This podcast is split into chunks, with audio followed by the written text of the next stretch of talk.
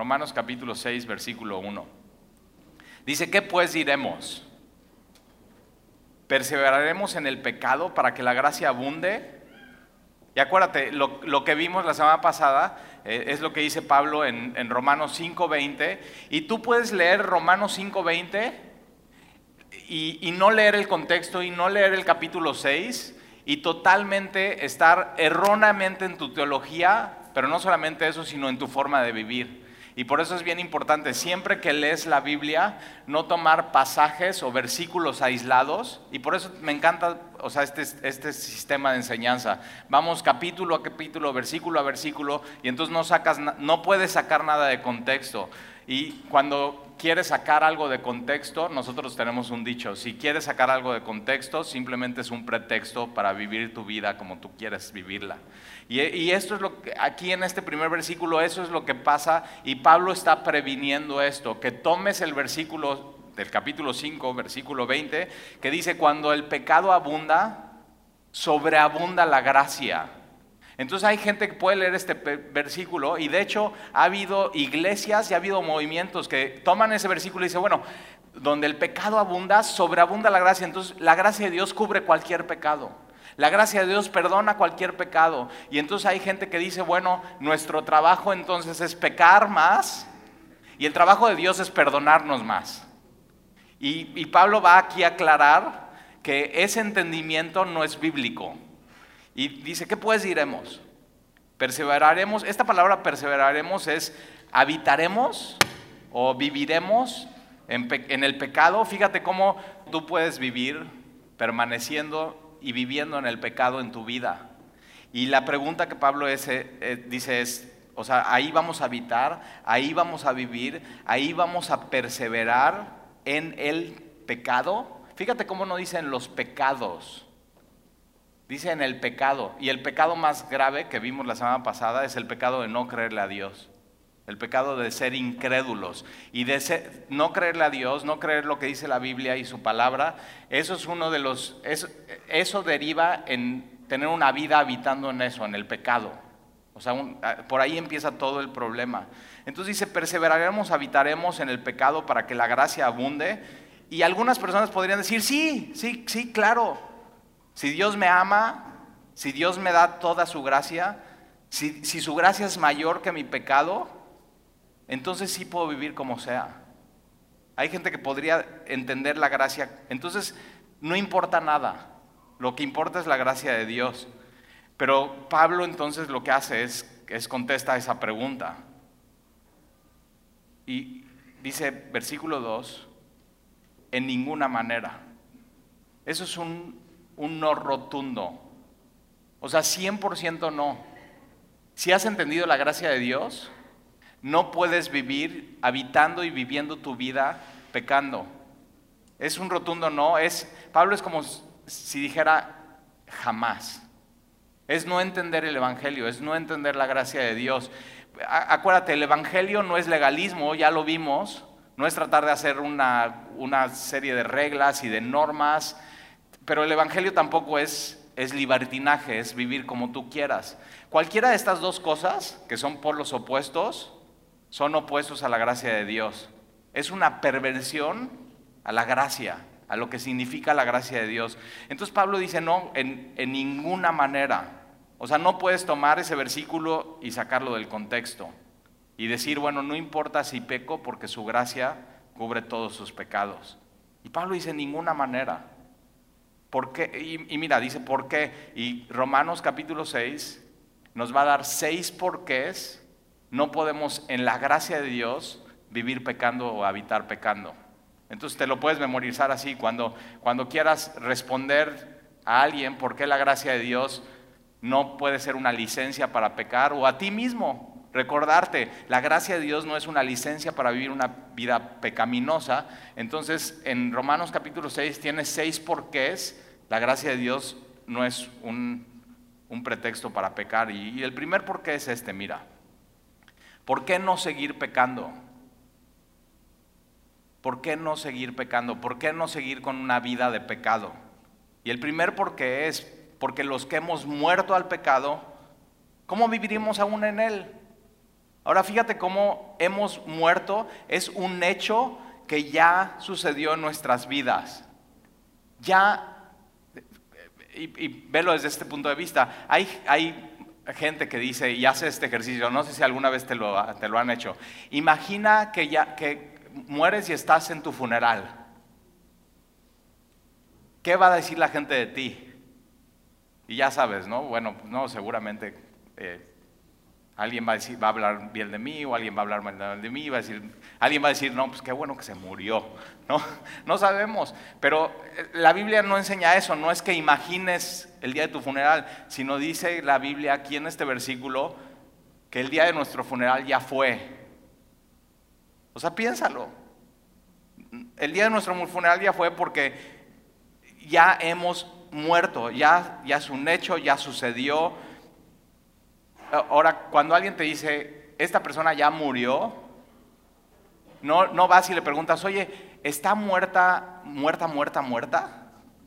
O sea, y no te van a decir, bueno, está 80% muerta. O sea, simplemente estás, alguien que muere está 100% muerto. Y una de las cosas, si ha sido un funeral, o sea, todo lo que está sucediendo alrededor, todo está pasando. Y si de pronto hay una mosca volando en el funeral, y se le para la mosca en la nariz del muerto, el muerto no reacciona, está 100% muerto. O sea, el muerto no se queja. El muerto, o sea, te imaginas, ahí está el muerto y todos están tomando café y el muerto no se queja diciendo, oye, este café está re feo. O sea, simplemente el muerto está 100, está 100% muerto y es, y es nuestra condición. Nuestra funeral ya sucedió. Y entonces si nuestro funeral ya sucedió, ya morimos al pecado, 100% muertos, ¿cómo viviremos en él? Ya no podemos vivir pecando, ya, ya, ya morimos. ¿Cómo viviremos en él? Hay, un, hay una historia que un día me platicó mi pastor Jaime, aprovechando que ahora viene, y él tiene muchas historias de pueblitos.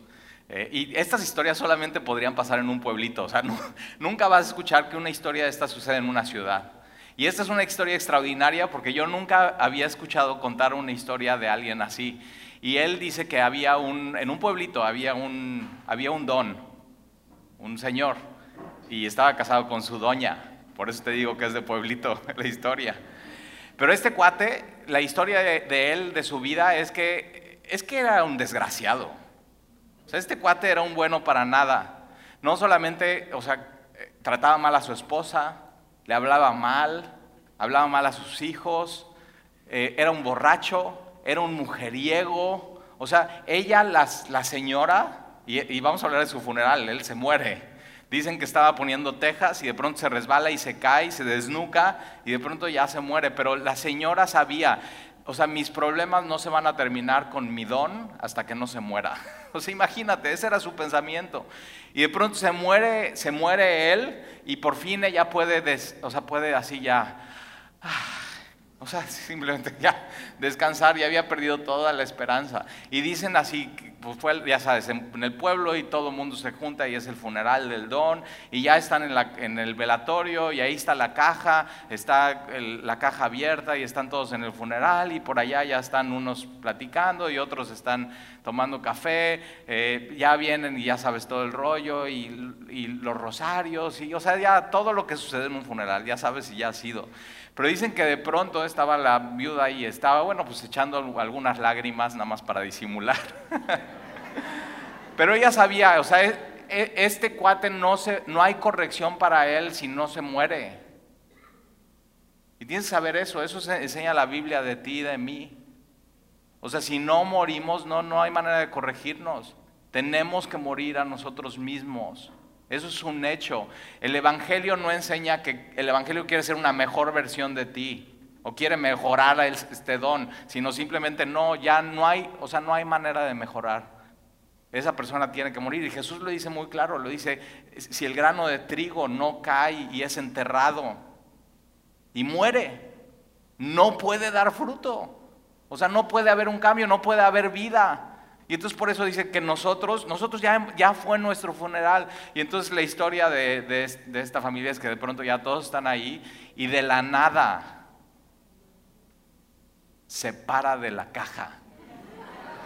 O sea, eso no sucede. Eso es así, dices, ¿qué? O sea, ¿cómo puede ser? O sea, simplemente se desnucó y quedó desmayado y como tipo en coma y los doctores no se dieron cuenta, pues es un pueblo y lo ponen en la caja y de pronto él se para y cuando se para todo el mundo, ¡ah! Y empiezan a correr, unos salen corriendo, otros, o sea, imagínate esa escena y de pronto ya nada más se queda la doña, la viuda ahí, bueno, ex viuda,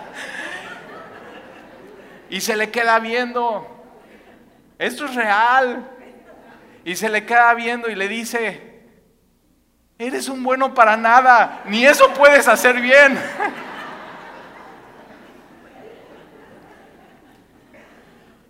Pero tienes que saber eso.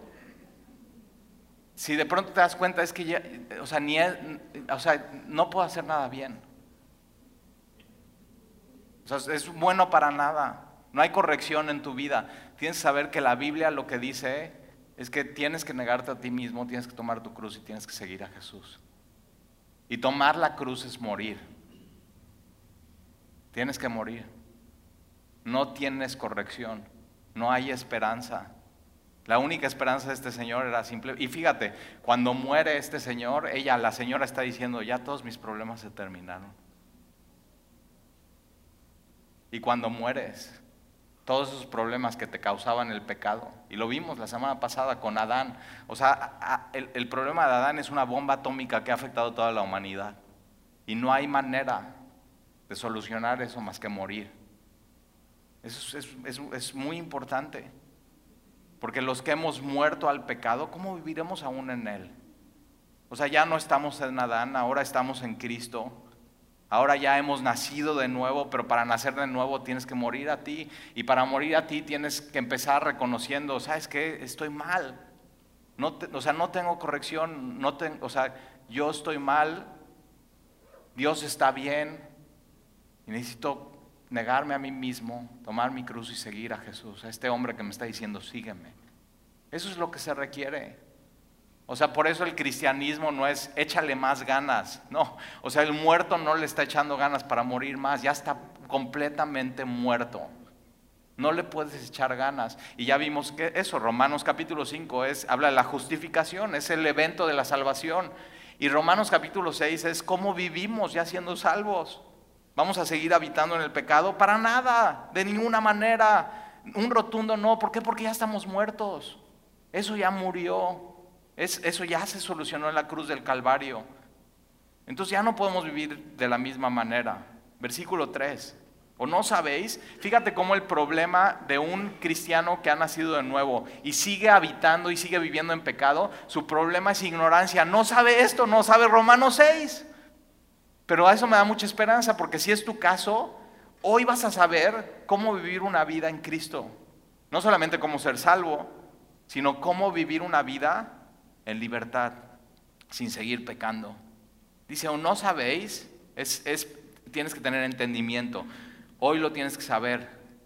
Es, tienes que entender la gracia de Dios, cómo se aplica a tu vida, cómo tienes que perseverar en ella. ¿O no sabéis que todos los que hemos sido bautizados en Cristo Jesús hemos sido bautizados en su muerte? Y aquí este versículo no está hablando del bautismo en físico, en agua, que lo hacemos en mayo ahora, pero, pero sí de pronto cuando entiendes esto, entiendes el bautismo del agua. E, esta palabra bautizados es bautismo en el original griego, que es la imagen de un, imagina, un pedazo de tela. Y un pedazo de tela lo que tiene es hilos al pie y a la trama o, urdimbre y, puede ser de lana o 100% algodón o, lana con algodón, como tú quieras, pero esos están tejidos y están unidos unos con otros. Y lo que es bautismo es tomar una cubeta de agua con colorante.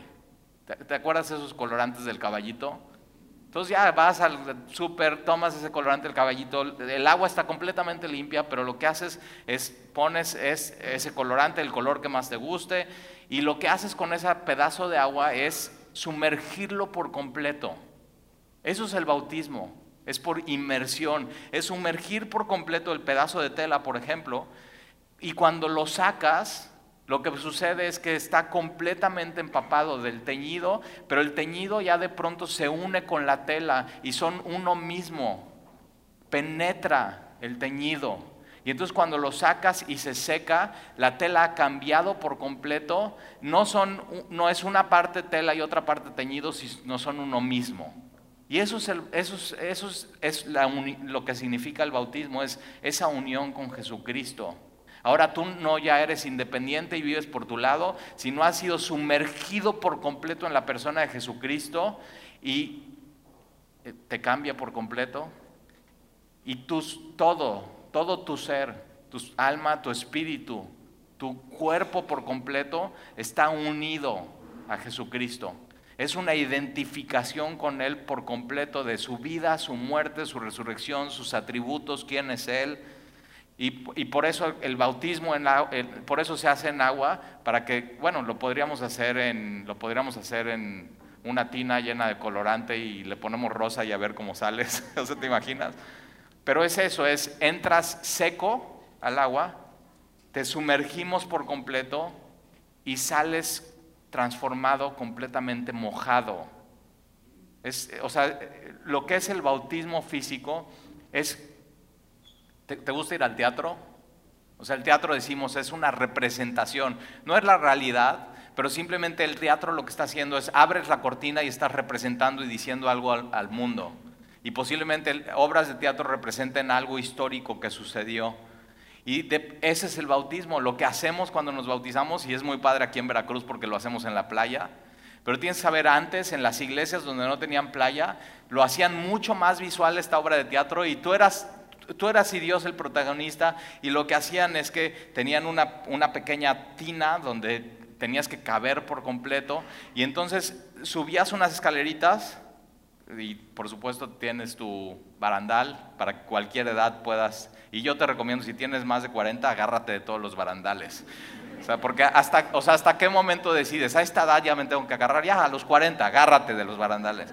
Y entonces vas subiendo, te agarras de los barandales, subes y de pronto bajas a esta tina que tiene escaleras y eh, eh, viene el bautismo por, por, inmersión, entonces alguien te bautiza y te dice, yo te bautizo en el nombre del Padre, del Hijo y del Espíritu Santo, te echan para atrás, y ahorita vamos a ver qué significa eso, y de pronto te sacan, eres bautizado, y no sales por el mismo, por el mismo lugar y las mismas escaleras, sino sales por otras escaleras, y lo que está haciendo es una obra de teatro de lo que Dios hace con su pueblo cuando lo saca de Israel. Es bautizado en el Mar Rojo y va al otro lado hacia la tierra prometida. Ve qué hermoso. Y es, somos bautizados, una unión con Jesús. No en, el Mar Rojo, en, en su sangre por completos.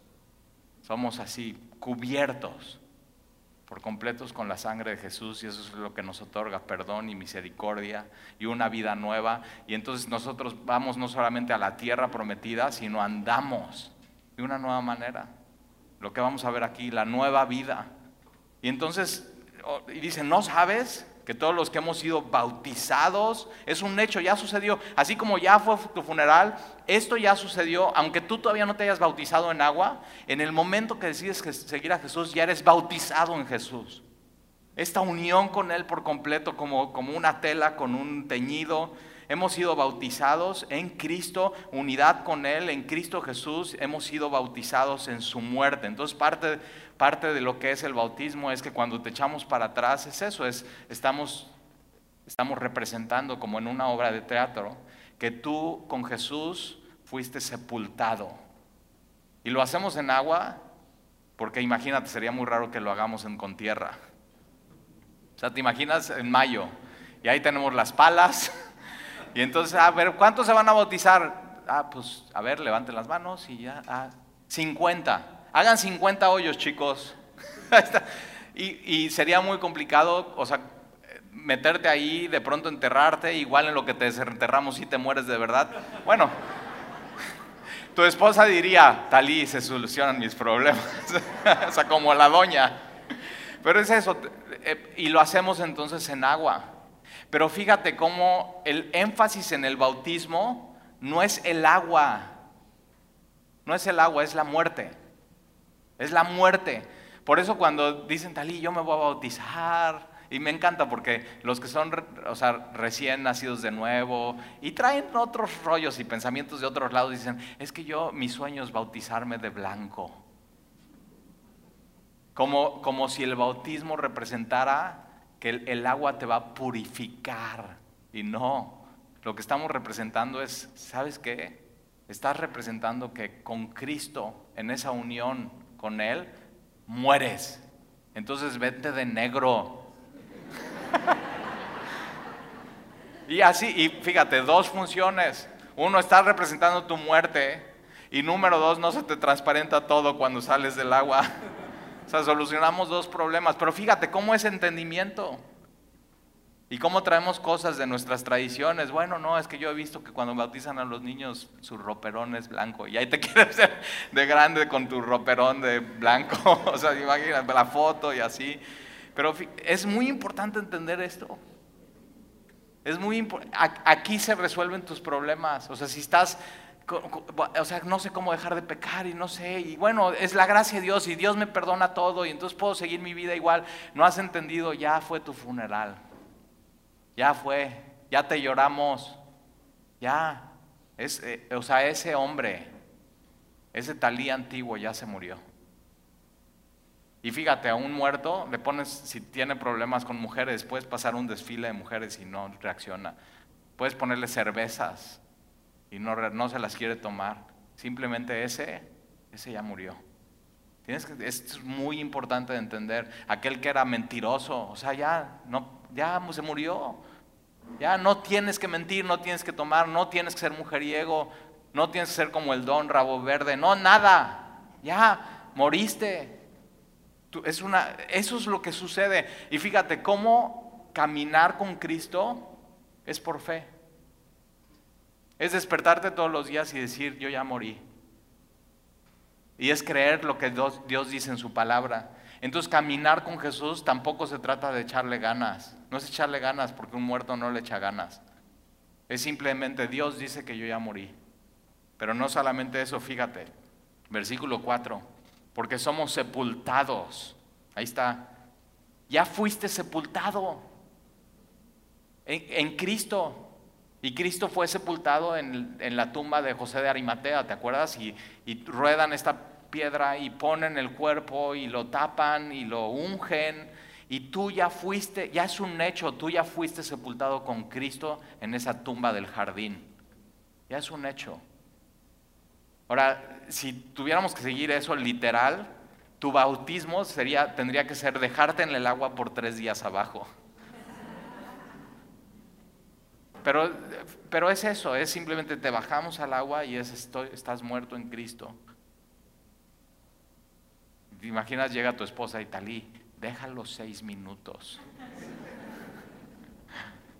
Y yo, o sea, yo he bautizado gente que conozco y digo, ay, él es muy lindo y así, ay, ah, muy bueno. Y digo, no, este cuate necesita, abajo.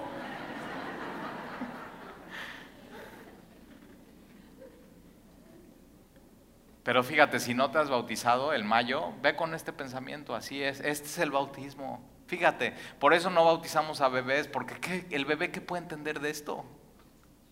Por eso dice, o no sabes, no has entendido que esto sucede. Es muy hermoso. Porque somos sepultados, ya fue tu funeral, ya es un hecho, juntamente con Él en esa misma tumba del jardín, para muerte por el bautismo, a fin de que como Cristo resucitó, fíjate, hay gente que dice, no, o sea, eso del cristianismo, ¿qué onda con el pastor que dijo que tengo que morir? O sea, ¿qué le pasa? No es el fin. O sea, si el grano de trigo no cae en la tierra y muere, y, no estamos diciendo ya, eso es tu vida, muerte ya, es horrible el cristianismo, no. ¿Mueres para qué? Para vivir. Para vivir. Para eso mueres. Por eso, cuando decimos, niégate a ti mismo, toma tu cruz y sígueme, hay gente que dice, eso no está padre, no es, lo, tienes que saber, si entiendes la gracia es lo más atractivo que hay. Porque cuando haces eso, entonces no solamente te identificas con su muerte y ya fue tu funeral, sino con su resurrección. Y su resurrección es vida eterna. Es una vida transformada, es una vida nueva, es una vida por completo. Entonces, en el momento que morimos, entonces resucitamos. Y a, fin de que, ese es el fin. El fin no es morir, el fin no es pasártela mal, el fin no es sufrir. El fin de seguir a Cristo es como Cristo resucitó de los muertos por la gloria del Padre, así también nosotros. Entonces, cuando Jesús resucita, resucita con un nuevo cuerpo y glorioso. Jesús, cuando están en el aposento alto, Jesús entra sin tocar la puerta Jesús entra, simplemente entra, se pone en medio de ellos. O sea, vas a tener un cuerpo completamente diferente que no se va a someter a las leyes naturales que tú y yo hoy conocemos. Pero es un cuerpo. Porque Jesús le dice, denme algo de comer y come. Y le dice, toca. Y le pueden tocar a Jesucristo.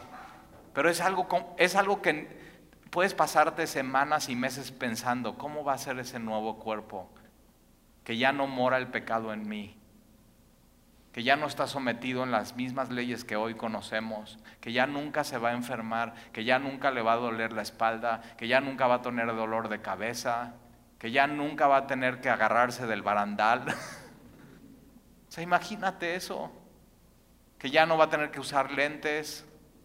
Y luego cuando ya usas lentes, después de los 40 tienes que quitar esos lentes para ver. O sea, todo ese, toda, toda la complicación de lo que generó la caída de Adán. Toda esa complicación se termina. Y entonces nosotros, así como, como juntamente con Él morimos, juntamente con Él resucitamos, y eso es el bautismo, es, te bajamos muerte, sepultura, te subimos y como Él resucitó, tú resucitas. Es esa unión con Jesucristo. Y no solamente ya, ya sucedió, ¿para qué? Para que andes en nueva vida el entendimiento de la gracia de Dios es eso, es para que andes y vivas en una vida completamente diferente, en una nueva vida, vivir diferente. Versículo 5. Otro por qué. Porque si fuimos plantados juntamente con Él, me encanta esa palabra plantado. Corintios también habla, primera Corintios, dice que cuando nosotros morimos y somos sepultados, Realmente nuestra, nuestra carne y nuestro, lo que decimos nuestros restos son plantados como un árbol. Y fíjate qué hermoso pensamiento. Cuando un creyente es sepultado en un funeral, las lágrimas de los que se quedan están regando esa planta para que un día salga vida y es la resurrección de los muertos. O sea, ve, qué increíble. Dios aclara todas nuestras dudas y porque si fuimos plantados como ese grano de trigo juntamente con Él, de manera íntima como esa tela, que el, tejido ya es lo mismo que el teñido, en la semejanza de su muerte, así también lo seremos en la de, su resurrección. Sabiendo esto, que nuestro viejo hombre fue crucificado. Entonces tu viejo hombre ya es un hecho en el, en el Calvario ya fue crucificado. Y la muerte en la cruz tiene dos cosas. Es lo más humillante y doloroso, pero ¿qué crees? Tienes que saber esto. Es la muerte más segura. Todos los que iban a la cruz y subían al madero, todos morían. Y por eso Jesús te hace esa invitación. Toma tu cruz. Porque Jesús sabe, puede ser humillante y doloroso, pero es la muerte más segura y lo que tú necesitas y ocupas en tu vida es morir a ti. Tienes que morir a ti. Entonces tú y yo ya, nuestro viejo hombre ya fue crucificado juntamente con él para que el cuerpo del pecado sea destruido, así como Jesús fue destruido. Jesús fue, lee los evangelios, lee la cruz. Yo ayer leí Lucas todo lo que tiene que vivir y pasar Jesús, toda la humillación. Dice Isaías que su rostro es completamente destruido, desfigurado, no hay parecer en él ni hermosura. O sea, cuando pasaba la gente y veía, nada más es, ah, el, el rostro de Dios en la faz de Jesucristo completamente destruido, para que no vivamos igual. O sea, tienes que pensar en eso cuando, cuando estás, no entiendes la gracia de Dios y sigues pecando. Porque no has entendido eso. Es como si pasaras nuevamente al lado de la cruz y Jesús está suspendido en el madero. Está completamente golpeado, está deshidratado, lleva más de 24 horas sin tomar agua, sus pulmones están a punto de colapsar, sus órganos ya no están funcionando, apenas si puede hablar porque su lengua se le pega al paladar. Es como si tú, ya conociendo su amor y el resultado de tu salvación, pasas al lado de Él y le escupes en la cara. Es no entender la gracia de Dios. Es pisotear la sangre de Jesucristo. Tú y yo ya, nuestro viejo hombre ya fue crucificado juntamente con Él, para que el cuerpo del pecado sea destruido por completo. Por completo. Fíjate, eh, lo que hace Adán es una bomba que impacta a todo el mundo, pero lo que hace Jesús es, tiene mayor impacto mucho mayor impacto. Eso es que la, donde abunda el pecado, la gracia sobreabunda. Porque la gracia lo que hace es te cambia el entendimiento, te cambia tu forma de vivir, te cambia tu forma de ver las cosas. Entonces ya fuimos crucificados con Él, para que el cuerpo del pecado sea destruido, a fin de que no sirvamos más al pecado. Ya no sirves al pecado.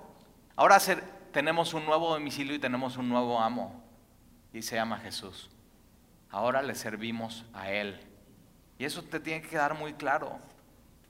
Y si, versículo 8, y si morimos con Cristo, queremos que también viviremos con Él.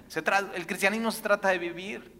Y se trata de vivir bien, como un nuevo hombre, ya no sirviendo al pecado, ya no sirviendo a tus pasiones, ya no sirviendo a eso que antes servías y que te tenía esclavizado.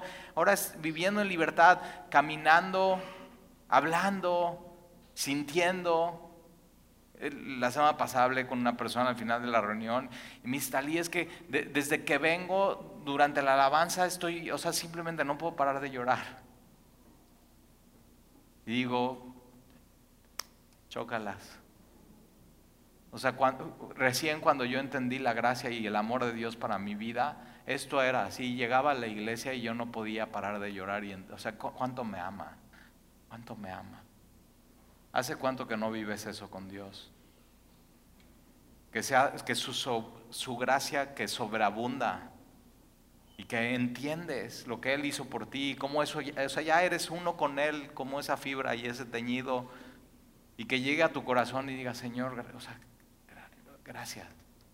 O sea, qué, qué, qué, qué increíble. Jesús nos hace no menos humanos, Jesús nos hace más humanos, Jesús no nos hace que sintamos menos, Jesús nos hace que sintamos más.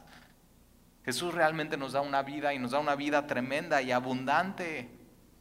Nos hace pensar, pensar no cosas vanas, no cosas transitorias, nos hace pensar en cosas eternas, cosas increíbles, cosas importantes, cosas de que tienen peso. Viviremos con Él sabiendo que Cristo, versículo 9, habiendo resucitado de los muertos, ya no muere. Jesús murió una sola vez. Murió una sola vez. Por eso cuando tomamos la decena del Señor, no es el cuerpo y la sangre de Cristo. Jesús murió una sola vez por los pecados. Y lo que hacemos es simplemente recordar, Jesús murió. Y esa muerte, al unirse con mi vida, yo me identifico con Él y como una tela, como un, teñido, somos, somos uno. Él es mi Dios, Él es mi hermano, Él se dice ser mi amigo y puedo caminar con Él. Y tienes todos los beneficios. Y entonces sabiendo que Cristo habiendo resultados muertes ya no muere. La muerte no se enseñará más de Él, pero ¿qué crees? La muerte cuando mueres juntamente con Él y ya fue tu funeral, tu próximo funeral no es para muerte, es para vida. El pastor Chuck Smith, que empezó nuestro movimiento en los años 70, Capilla Calvario, siempre en todas las conferencias de pastores, cuando se despedía, él no sabía cuándo iba a ser su última conferencia. A sus más de 80 años, él quería predicar a los pastores. Y una de las cosas que dijo es, cuando ustedes escuchen que Chuck Smith murió, no le crean a la gente, porque Chuck Smith va a estar más vivo que nunca. Y sabes que cuando estamos con Jesús, eso es lo que podemos pensar cuando te digan se murió, se murió. Y 100%, o sea, ya pelas. Tienes que saber y tienes que recordar, no morimos. Vamos a estar más vivos. Vamos a ver lo que, lo que deseamos ver. Vamos a conocer a aquel que nos amó y se entregó a sí mismo por nosotros y fue una cruz. Y aquel que junto con él nosotros morimos, pero también resucitamos.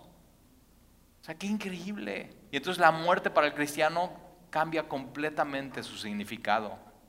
Cuando un cristiano muere, el ataúd no es como el ataúd de este don. El ataúd es una puerta a la vida eterna. Ve qué hermoso. Una puerta, así. ¿Has visto las crónicas de Narnia? El ropero, vela y dice Talí, yo no, no, ok, vela y la próxima semana me dices quién es Aslan. Y Talí, ¿qué tiene que ver Disney con esto? Todo. Escribió C.S. Lewis. Era un cristiano en la Universidad de Oxford, cristiano, que se harta de explicarle a sus amigos eruditos quién es Jesús. Y dice, como ya me harté de explicarles a ellos y no quieren entender, le voy a explicar a los niños. Y hace las crónicas de Narnia. Dice, ay, bueno, ahí está en Netflix. Ay, ya la cancelaste, ni modo.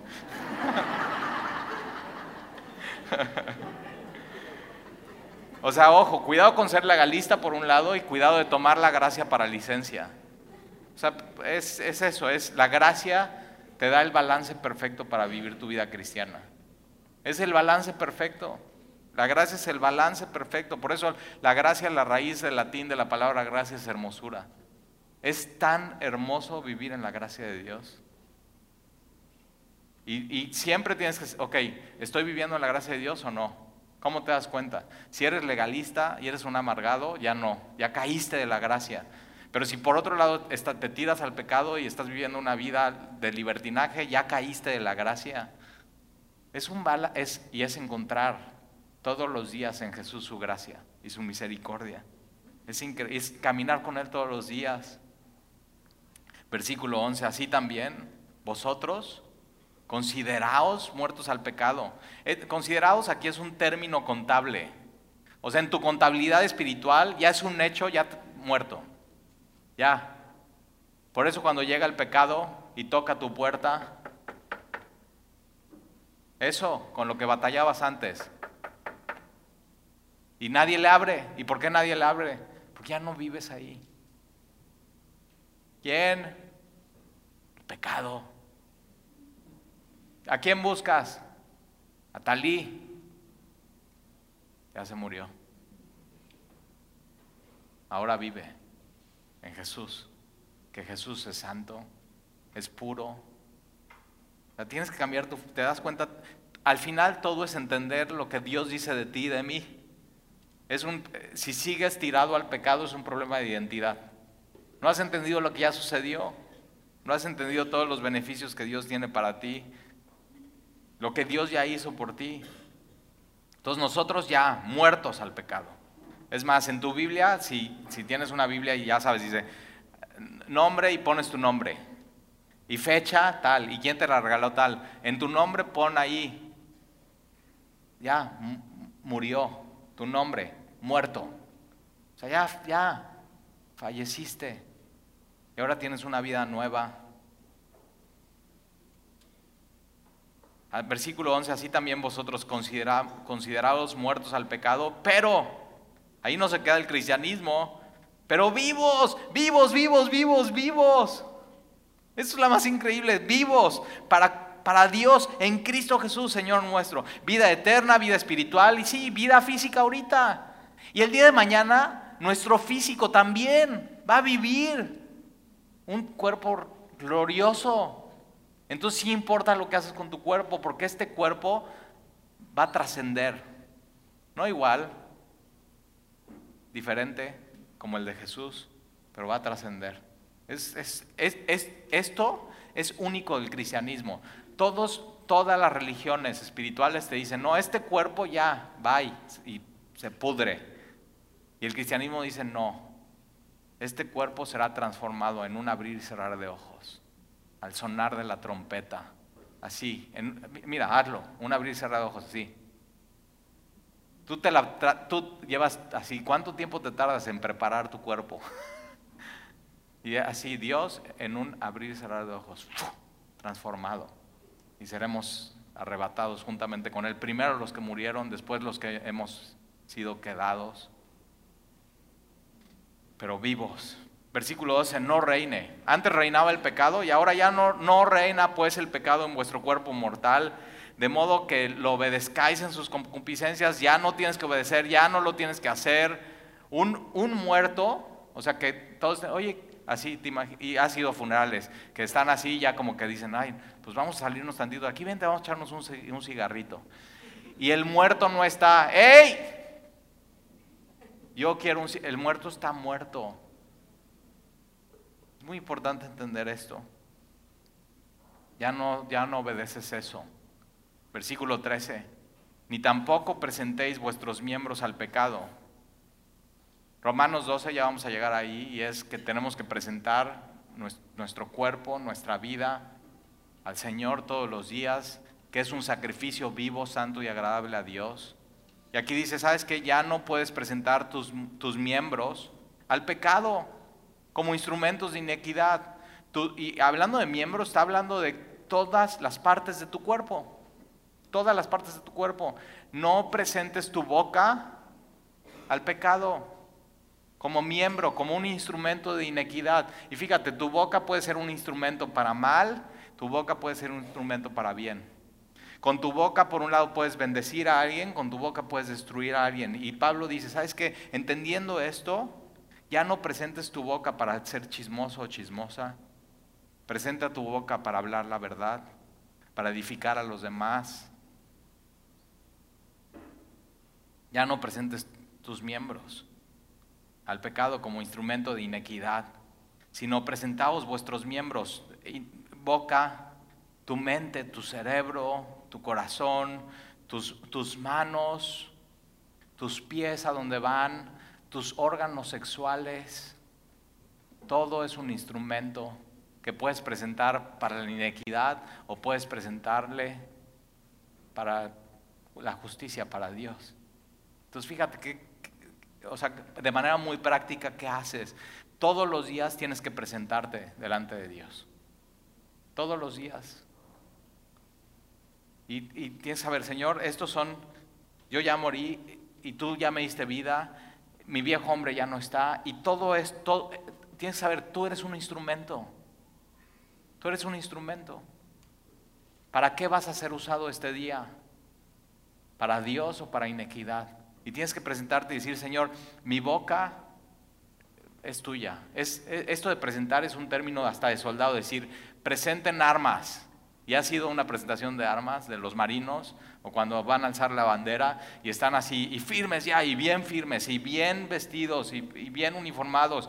Y cuando presentan sus armas, presentan armas. Dios está diciendo eso, todo tu ser, preséntamelo a mí. presenta armas. ¿Para qué vas a usar tu vida? ¿Para qué vas a usar tus ojos? ¿Qué vas a ver hoy? ¿Qué vas a ver en la semana? Y fíjate, la misma mano de David que tomó una piedra y mató a Goliat, esa misma mano, más adelante cuando sube al terrado y ve a Betsabé, esa misma mano comete adulterio. ¿Para qué vas a usar tus manos? ¿Para qué vas a usar tu boca? ¿Para qué vas a usar tus oídos? Todos los días tienes que presentarte delante de Dios y fíjate, es una decisión. ¿Qué vas a decidir hacer con tu vida hoy? Con tus pensamientos, ¿qué vas a estar pensando? Y lo presentas delante de Dios y dices, ahí está Señor. Presentaos vuestros, vosotros mismos al Dios como vivos entre los muertos y vuestros miembros a Dios como instrumentos de justicia. ¿Qué van a ver tus ojos? Preséntate cada mañana. Pon tu vida en la raya. Dile, Señor, yo soy tu hijo, tú me diste vida. Ve a su trono, ve a su trono y ahí decide. Antes de salir y antes de que vengan las tentaciones, decide ahí. Hoy mi vida va a ser un instrumento para la justicia. Eso, ahí, se toman las decisiones en oración. Por eso es tan importante esa unión todos los días con Jesucristo.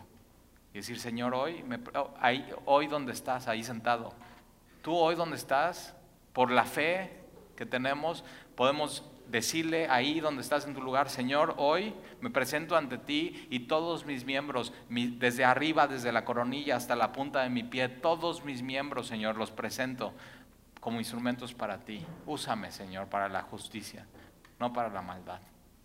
Úsame, hazlo. Esto es entre tú y Dios. Tienes que tomar esa decisión. Tus ojos lo que van a ver, tus, tus oídos lo que van a oír. Tú eres responsable de lo que tus oídos oyen. El otro día fui con una persona y me estaba diciendo, no, Tali, es que fíjate que hay un grupo de personas que están chismeando sobre el liderazgo de la iglesia y no sé qué. Y, yo decidí esta mañana que mis oídos no van a escuchar chismes, aunque sean de la iglesia y aunque sean del liderazgo. Y, las, y lo que no saben las chismosas y los chismosos es que en ese grupo hay chismosas y chismosos y no nada más están chismeando así, sino vienen a chismear acá. Y esto es entre tú y Dios. Yo decido no poner mi oído para chismes. Yo decido no poner mi boca para no edificar. Yo decido poner mis pensamientos no para estar pensando en cosas nada que ver. Es una decisión todos los días y por eso el cristianismo es personal. Tienes que decir, yo no puedo caminar por Jesús, con, con Jesús por ti. Yo no puedo orar por ti, yo no puedo tomar estas decisiones por ti, tú no lo puedes hacer por tu don, tú no lo puedes hacer por tu doña. Es una decisión personal. ¿Qué vas a hacer con tu vida? Dios ya hizo todo, ¿te das cuenta? Pero entonces lo único que nos queda es, hacer lo último, presentarnos. Versículo 14, porque el pecado no se enseñorará de vosotros. El pecado no tiene, el pecado ya no tiene dominio sobre ti. O sea, porque por eso cuando alguien llega y dice, Talí, nada más no puedo dejar de pecar. Digo, o, o no sabes lo que dice la Biblia, o sigues muerto en tus delitos y pecados y no has seguido a Jesús y no tienes vida eterna. Este es un examen. Es un examen. O sea, no es cierto. El, fíjate esto. El mismo poder que resucitó a Jesús de los muertos es el mismo poder que está disponible para ti para no pecar. Entonces cuando pecas es porque has decidido ese día no presentarte delante de Dios y no poner todos tus miembros a su servicio decides alejarte de Él, de su poder. Todo lo que necesitas para vivir una vida en santidad la tenemos en Jesucristo.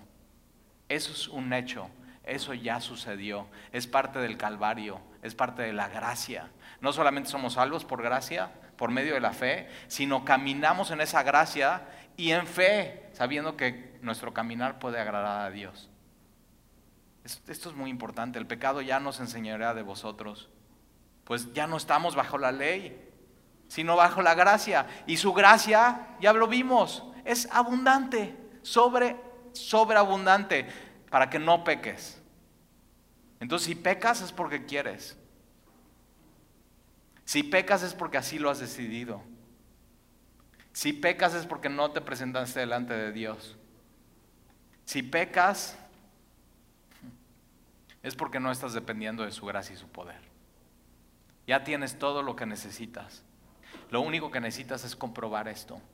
Comprobar que esto de Romanos 6 es la verdad. Y decir, Señor, yo te creo que ya morí, ya fue mi funeral, ya fui crucificado con Jesús, pero no solamente eso, sino ya resucité con Él y nueva vida. Sí se puede. Nunca has escuchado a alguien decir, no, no, o sea, los hombres nunca cambian. Y yo digo, espérame, tú puedes pensar eso, pero yo por lo menos, yo soy un testimonio que un día llegó mi esposa y me dijo, hasta aquí llegamos, hoy he decidido divorciarme de ti. Yo era ese don. Y puso un alto, pintó una raya y eso me llevó a darme cuenta de que no ella estaba mal, sino yo estaba mal. Y ahí empieza el verdadero arrepentimiento. Cuando tú no le echas la culpa a los demás por tu pecado, sino tú tomas tu pecado y dices, yo estoy mal, y necesito un Salvador. ¿Y sabes qué? En ese momento dije, yo estoy mal, necesito a un Salvador. Yo no puedo cambiar. Por supuesto que los hombres no pueden cambiar solos. El único que te puede cambiar es Dios. Y comienza en decir, Señor, yo estoy mal, perdóname, yo ya no quiero seguir viviendo mi vida así.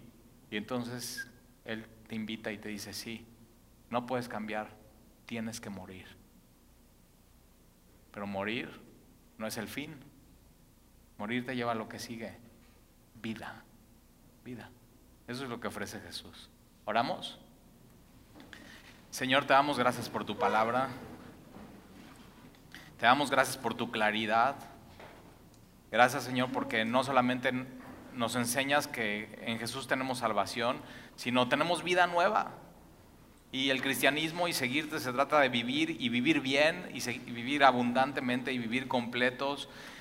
Y el día de hoy, Señor, eh, cada uno de nosotros nos presentamos y presentamos todos nuestros miembros, nuestros ojos, nuestra boca, nuestros oídos, nuestra mente, nuestro corazón, nuestras manos, nuestros pies, todo, Señor, nos presenta, nuestros órganos sexuales, todo, Señor, porque tú quieres todo de nosotros y moriste por todo. Y entonces, Señor, nos presentamos delante de ti y queremos, Señor, servirte a ti y no al pecado y que nuestros miembros sean instrumento de justicia. Señor, el día de hoy nos paramos en la raya, firmes delante de ti, delante de tu trono. Y te pedimos, Señor, que nos hagas saber que no hay 80% muertos y 20% vivos. No hay 80%, soy 80% cristiano y 20% no. Es o todo o nada. Tú exiges, Señor, morir para poder vivir. Si el grano de trigo no cae en la tierra y muere, no puede dar fruto. Y entonces, Señor, el día de hoy, tómanos como ese grano de trigo en tus manos y sepúltanos, Señor, y plántanos en Cristo, porque queremos dar fruto de justicia. Te lo pedimos, Señor, y te lo rogamos. En el nombre de Jesús.